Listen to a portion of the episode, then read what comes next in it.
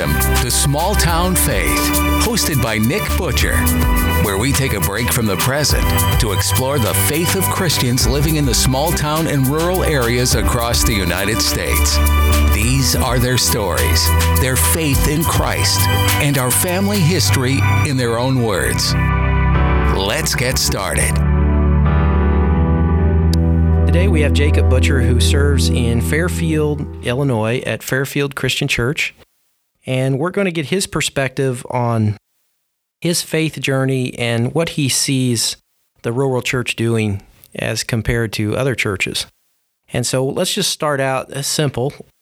Uh, you've been a Christian for quite a while. Could you describe your faith journey to the audience? Up and down would be a pretty good way to describe it. Came to faith at a young age. I was about 11 years old when I came to faith.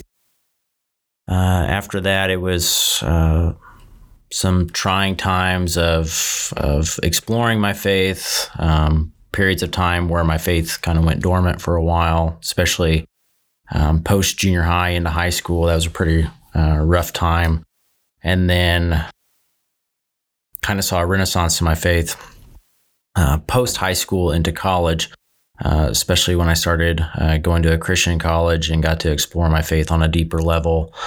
Uh, it's it's been a a long journey so far, but it's been a really good journey of faith for me. What precipitated you going to a small um, Midwestern seminary? I was at a community college for a while, and I felt after my first year, I just felt felt lost. Uh, wasn't sure what I wanted to do with my life. Um, and I had a couple conversations, one with my pastor and then uh, one with my brother who I'm doing this with, and decided to pursue something um, ministry related. Um, wasn't exactly sure what I wanted at the time. When I got to college, I just just kind of picked a preaching degree because I thought that looked the coolest. So I got into it and then fell in love with it. And that's what led me to a, that's what led me to Lincoln. And I knew a lot of people that went to Lincoln too. It was pretty popular with our church. What, um, what led you to Christ? Or should I say, who led you to Christ?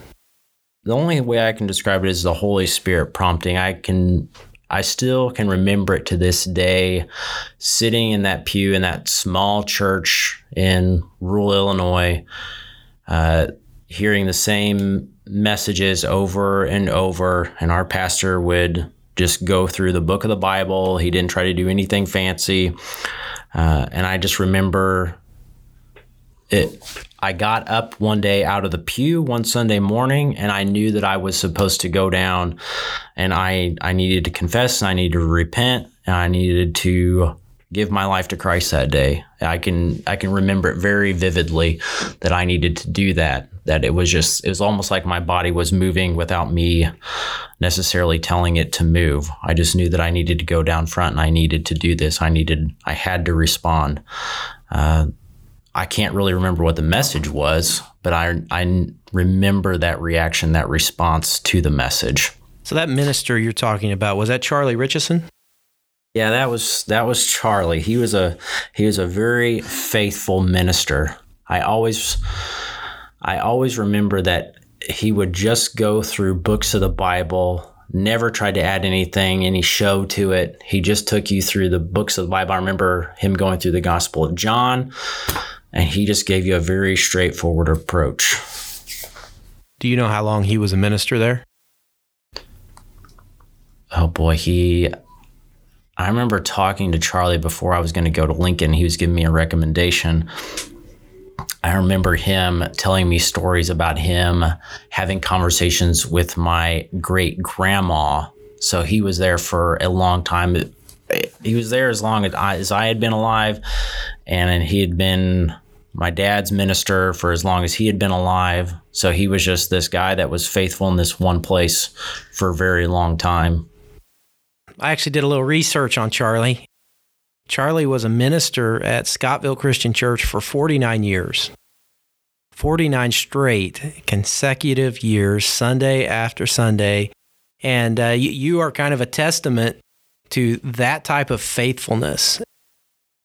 We, we don't normally see that in the larger churches of that that long haul type preaching.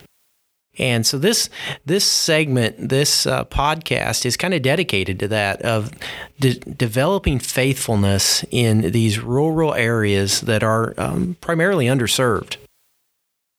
So that's what we're showcasing are, are, individuals like yourself who who are success stories of of these uh, areas that don't get a lot of publicity. They don't get a lot of uh, airtime, and so this is kind of a unique thing that we're doing.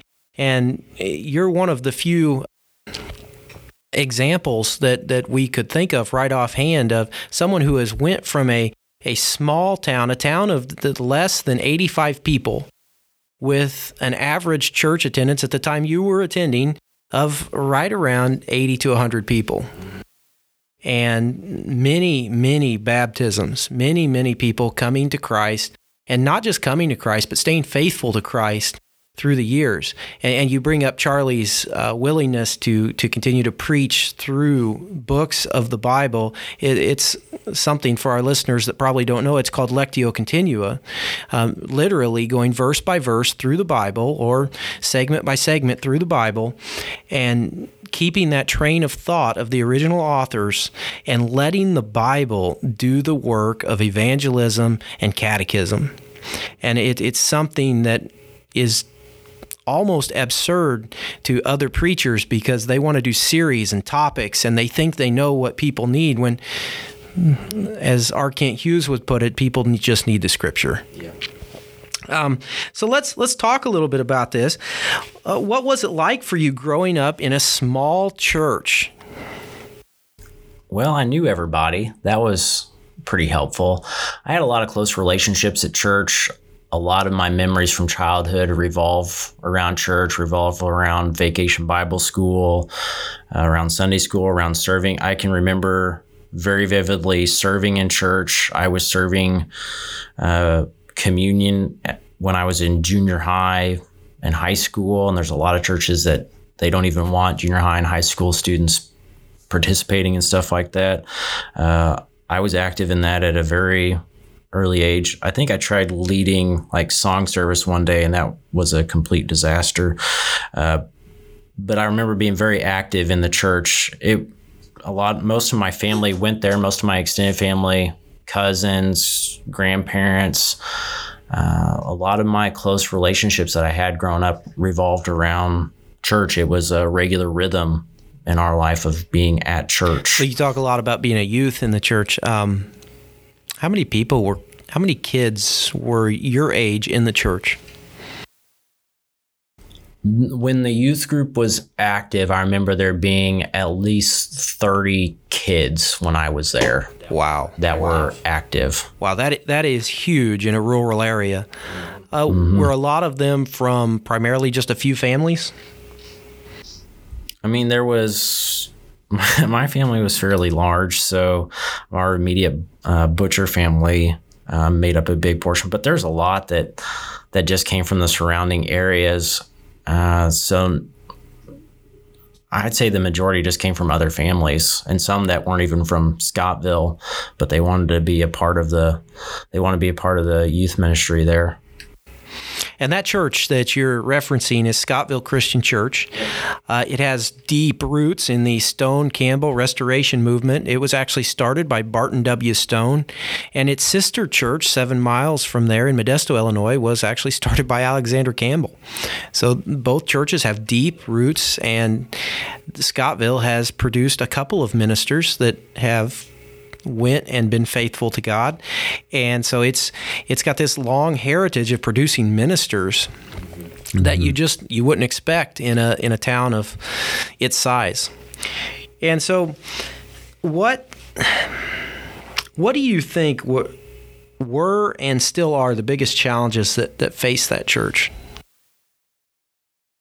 Some of it is is just location that there's just not a lot of there's not a lot of things for people to come unless you're farming.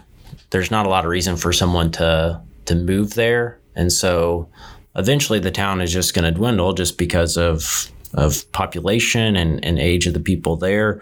It doesn't mean you still can't have a faithful witness and that it still doesn't have that the gospel isn't needed there. It's just those are some of the challenges as as people age out your the people in the area shrink. You have different there's different needs to be met in an area like scottville than there are in other places. Um, talk about that a little bit about the different needs that that need to be met um, so at Scottville, you're going to be dealing with uh, with an older congregation more than likely. Um, you're not going to have like the 30 plus youth that are there at that time, and so you're you have people that are in different stages of life. But there's also several people in Scottville that honestly have never heard the gospel before, um, which is kind of surprising but they've just they've just never heard the gospel. There's there's people that are dealing with substance abuse issues in that area. Um, that need to hear the gospel, that that need to hear uh, the truth, that have just not heard it yet. Uh, there's people that are experiencing different stages of, of, poverty and financial stress that, that need to hear the good news, that, that need to have charitable people around them, showing them a different way of living. So there's a lot of different needs that have to be met. Um, and those are just a, a couple of them that come to my mind. So you talked about the needs. Um, how do you think that the, the rural church is different from the urban church or the suburban church?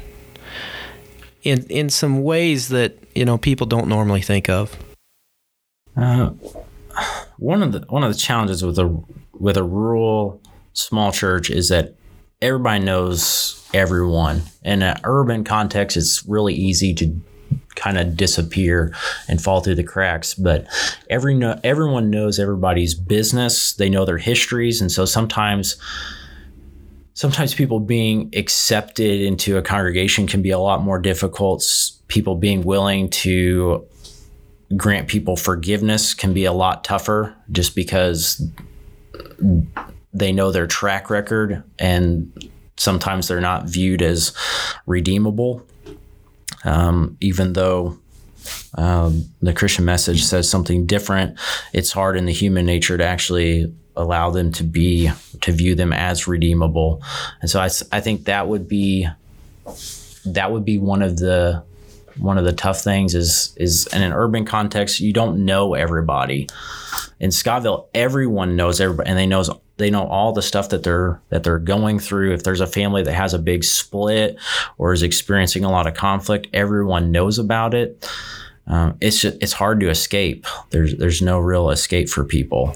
There, there's probably the want to. I mean, in a small town, everybody wants to know everybody's business, and in the larger settings, there's not that drive to to be nosy like that.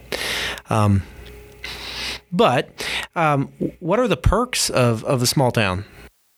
You're known, like you're you have strong, rich community, uh, and being a part being of a being a part of a of a tight knit, specifically church community, has incredible benefits. To we, when my wife and I were going through the adoption process, and it seemed overwhelming at first because we had this large amount of money that we had to raise and we had no idea where the money was going to come from.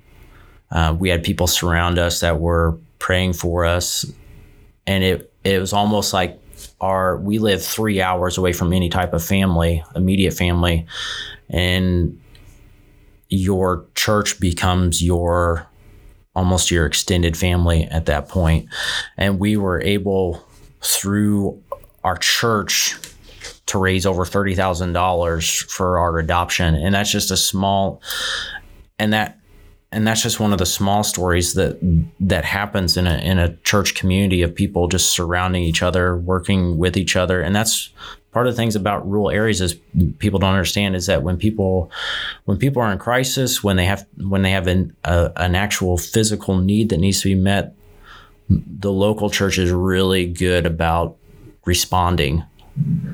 And and people are really good. They they know what is going on. So something that can be something that can be abused and bad is something that can also be redeemed in a really good way where people know that people are going through a hard time and they're there for them. They they surround them. And so that's one of the that's one of the big perks is, is being known in a in a rural area in a small you church. You can't hide. I mean, you can't you can't just hide yourself in a group of 2,000, 3,000 individuals. You're when you show up on Sunday to a, a, crowd of 60 to, you know, 400, it's it's tough to hide. Um, how do you think that the the smaller churches are are similar to the bigger churches that we see now? They have people in them. Every every every church has people, and it's. I've been to four churches now, and they all have the same. There's always the same people in every church.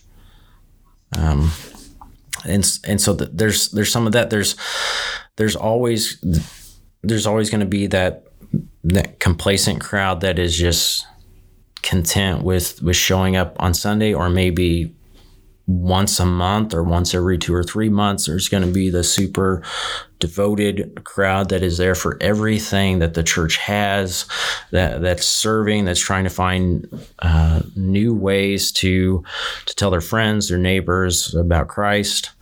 Uh, so there's there's it's very similar in that aspect that there's it still has people. Some of the challenges are different, but the people are the same.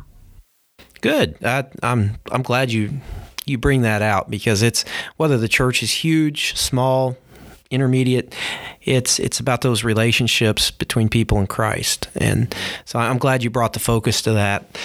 Uh, while you're talking about that, you've been in youth ministry for a long time. Um, would you like to tell people how long you've you've been doing the, the youth ministry thing? I've been in youth ministry for six years now. Um, two different contexts. One, I was in a town of about 12,000, and now Fairfield's about 5,200 or 5,000 range. So a little bit different context. This is a lot more. This is a lot more rural than what my previous church was. Um, but it's it's interesting and it has its its own challenges because youth ministry can take on its own kind of different culture and sometimes it develops a culture that's different than the church, which sometimes can get pretty dangerous. Um, but it's it's very it's very interesting, very interesting. Yeah, you you said it was a lot more rural. Um, not more than an hour ago, I watched a tractor and a grain cart go through the stoplight. So that just kind of tells you what kind of setting we're talking about here. Um, what joys do you find as serving in youth ministry in the rural church? Because it's it's a lot harder to serve uh, in, a rural youth ministry because the budgets are smaller, the the kids' attention spans and um, attendance are pulled away because of so many other things. And it's it's not just the rural church that faces that. Um, we have communities um, now that have programming even outside of the schools every night of the week. And so it's hard to find time to get kids here on their own schedules, let alone to set a, a program that is individualized to each kid. So would would you comment on that a little bit? I had to work with some really great teenagers and preteens. Uh, a lot of the a lot of the teenagers and preteens that I have are extremely committed and extremely faithful. They come from families that put a high value on actually following Christ and learning how to do that. Some families are better than others, but there's a lot of them that are extremely committed to that. And so I get I get to see that, but I also get to see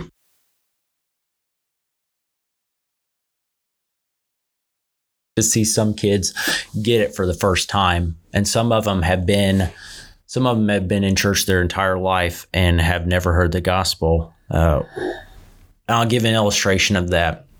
As I was, I had a senior in high school who was getting ready to graduate, and one of her big fears was that she wasn't going to be good enough for God, that she was afraid of dying and not being good enough. And she had just gone all that time years and years in church and Sunday school and vacation Bible school. And somehow I'd come away with this idea that you have to be good enough and somehow have to do all these things to try to to earn your way into a good favor with God and had just missed the gospel and and all of that. And so and watching some of them watching them get that and, and understand that it's not about it's not about what they do, but about something that's been done that we get to rest in is really fun to watch. And watching what they do after they figure that out is pretty cool because she went on, ended up doing a mission trip to Haiti, and then loved what God was doing down in Haiti so much that she went back the following summer to serve there for the entire summer uh, and got a real passion for missions because of that. What message would you have? What what what concept would you like parents in the rural church to know about their kids? Man, what your kid believes about Jesus is way more important than them making the next ball game on time. Their their relationship with Christ, how they re- relate to God, is is going to affect every other aspect of their life. Could you could you hone in on that a little bit more because I think you may have just had people tune out. It, and so we don't want we don't want to upset the apple cart here because we want you to listen, and we want this message to get through. But you're hearing the heart of a youth minister who's been serving for years and watching with heartache. Yeah, so I see a lot of parents that really put a huge emphasis, and it's a great emphasis. They want the best for their kids, and will spend thousands and thousands of dollars on making sure that their kid has the best equipment for making sure their kid has the best equipment for any type of sport that they play, making sure that they're committed to every aspect of their education, get them enrolled in other all sorts of extracurricular activities to make sure it looks good on their college resume. Uh, and all that while Christ keeps getting pushed further and further and further into the margins, and he ends up just becoming this type of being that comes in and tries to save the day when life comes in chaos, instead of being a being that reorients every part of who we are and what we do. And so some parents aren't taking the lead in discipling their kids or making sure that their kids know who Christ is, that He actually has a plan for their life, um, or what Christ has done. Barna actually did a big study on that. That the people that are most apt or most that actually talk to kids about God's forgiveness is grandparents. That's great, though. I mean, to have grandparents trying to to speak into the kids' lives, because uh, I'll be quite frank with you, from what I have witnessed, is most grandparents have more influence with their with their grandkids than the parents do with their own children. Um, you you brought up sports, and I would I would venture to say that sports are more maybe more of a problem in the rural church than in the the urban and suburban church, just because um, schools are desperate for athletes in the rural settings because uh, tryouts are not always an issue because they they just can't field a team, and so every kid that goes out can get a spot on the team. And so then there's that many more sports that, that come into the child's life and that fewer opportunities for them to do some very big things and grow closer to God within the church. Uh, would you say that's true? Yeah, I would say that's true. One of the things I see that happens is that it starts it starts off good where it's not I think the problem with sports is we have a hard time seeing when it becomes an idol because we have a hard time seeing ourselves from the outside and seeing how overly committed that we become to certain things um, to the point where you start you really start justifying certain actions like well it's just you know we're just going to be playing games on sundays for the fall and then we'll be back. And and you just don't see how you start sliding into that stuff.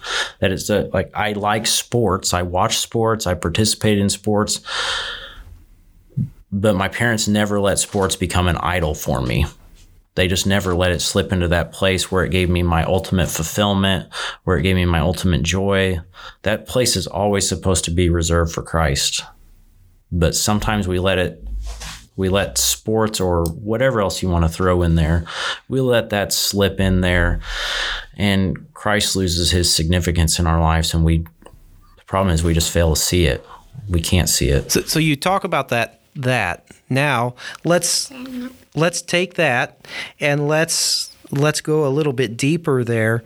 Are there any goals you want to accomplish in, in the future with regards to ministry and in regards to your own faith? I think if there's one goal, I I want to get dads more involved. Uh, that's one area that is is like, and that's not just on a rural level. That's on a that's on a national level. That dads are just not involved with their kids on things that matter. They'll talk to them about how to get directions to a certain place, or they'll talk to them about money. But when it comes to actually talking about things that really matter, faith questions, um, actually praying with their kids, teaching them the Bible. Dads are just way behind.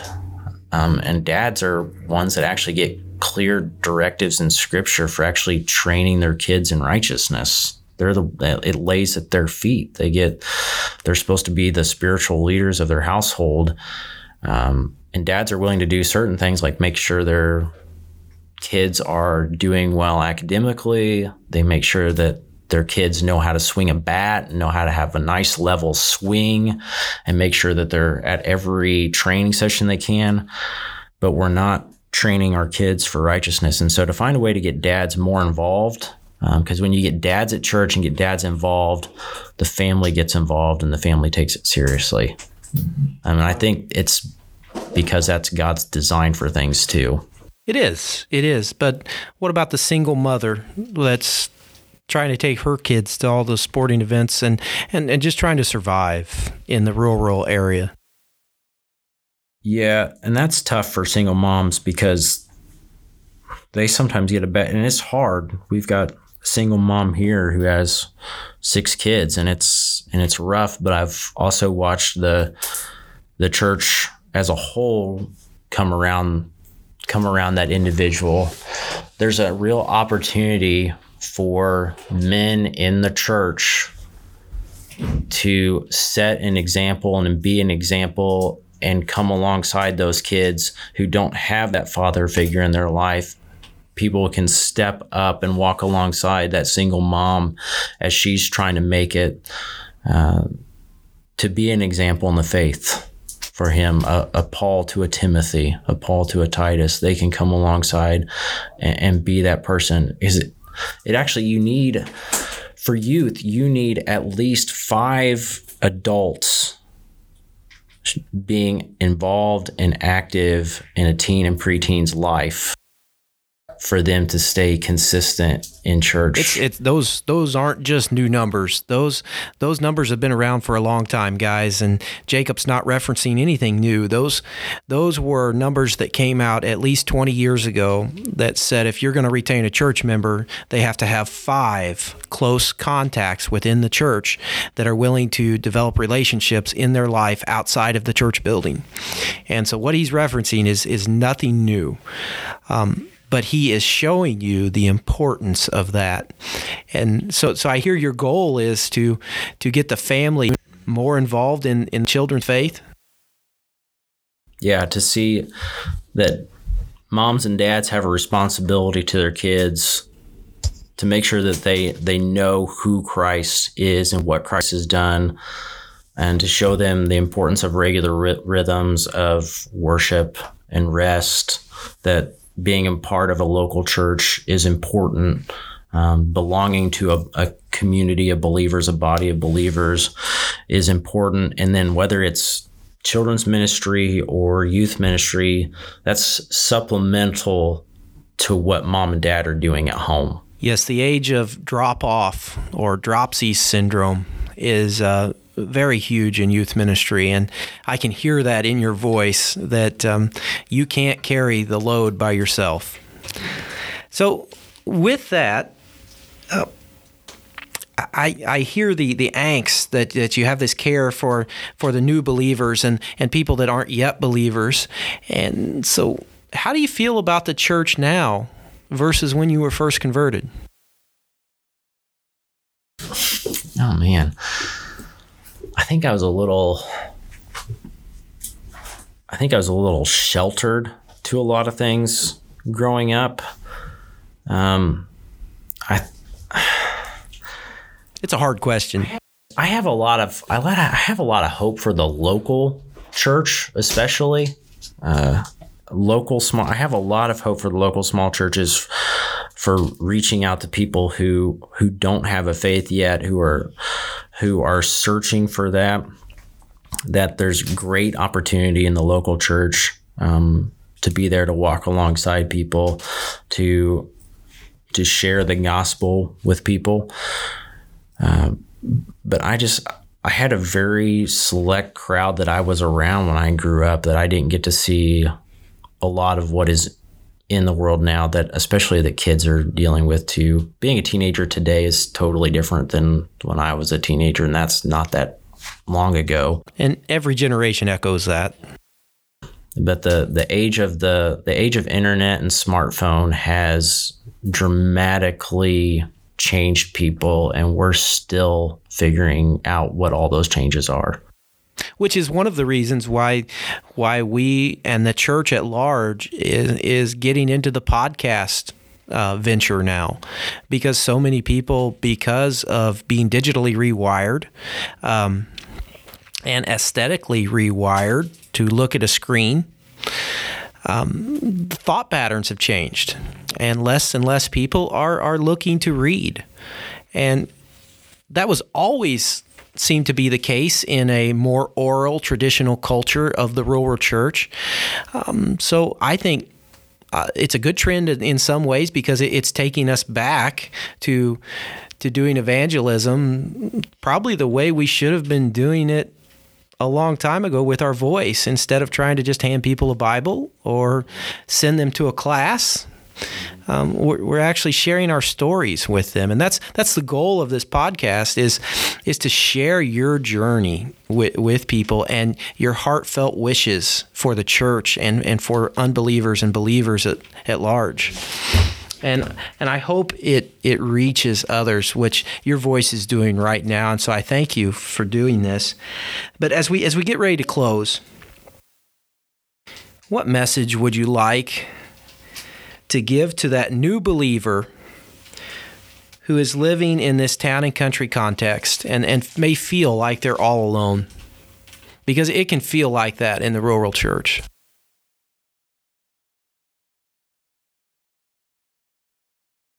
Yeah, you're not alone. I know it can feel like you're isolated, especially if you're making a big decision like that. That's an, uh, and a big decision to follow Christ. Uh, when maybe it's it's only you that's that's toeing the line on that, and you're the only one in your family that believes, uh, and you can feel isolated, and you can feel isolated being in a school where maybe there's a lot of people that that don't follow Christ or say that they do, and are doing something completely different. It can be very isolating when you're the only one that is is fresh to the faith and you're excited about your faith and then you come across people who've either been Christians for a while and are very complacent and look like people who aren't Christians, or you're just around people who haven't heard the gospel, but you've heard it and you've responded and you're excited and you're passionate. Uh,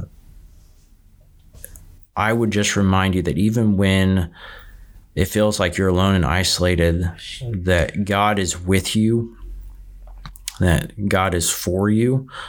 Uh, and one thing that just be faithful in the little things. Just and remember that when we're faithless, God is faithful. Over and over again, uh, God continues to be faithful to the promises He has made because God is always true to who he is. He's always true to his nature. And if he makes a promise, he's going to keep that promise. Um, he can't break that promise. So he's always faithful. Um, and so I'd rest in that faithfulness. That's a great message. Um, and I think more people need to hear it, not just in the rural church, but everywhere, because uh, I see such an unsuredness in, in everyone right now. There's, and it's not just from the pandemic, it's not just that we're on the tail end of, of COVID. Um, it's, it's just wired within people right now. Everywhere I go, I see that right now, and it, it breaks my heart. And so it's it's good to hear that from you.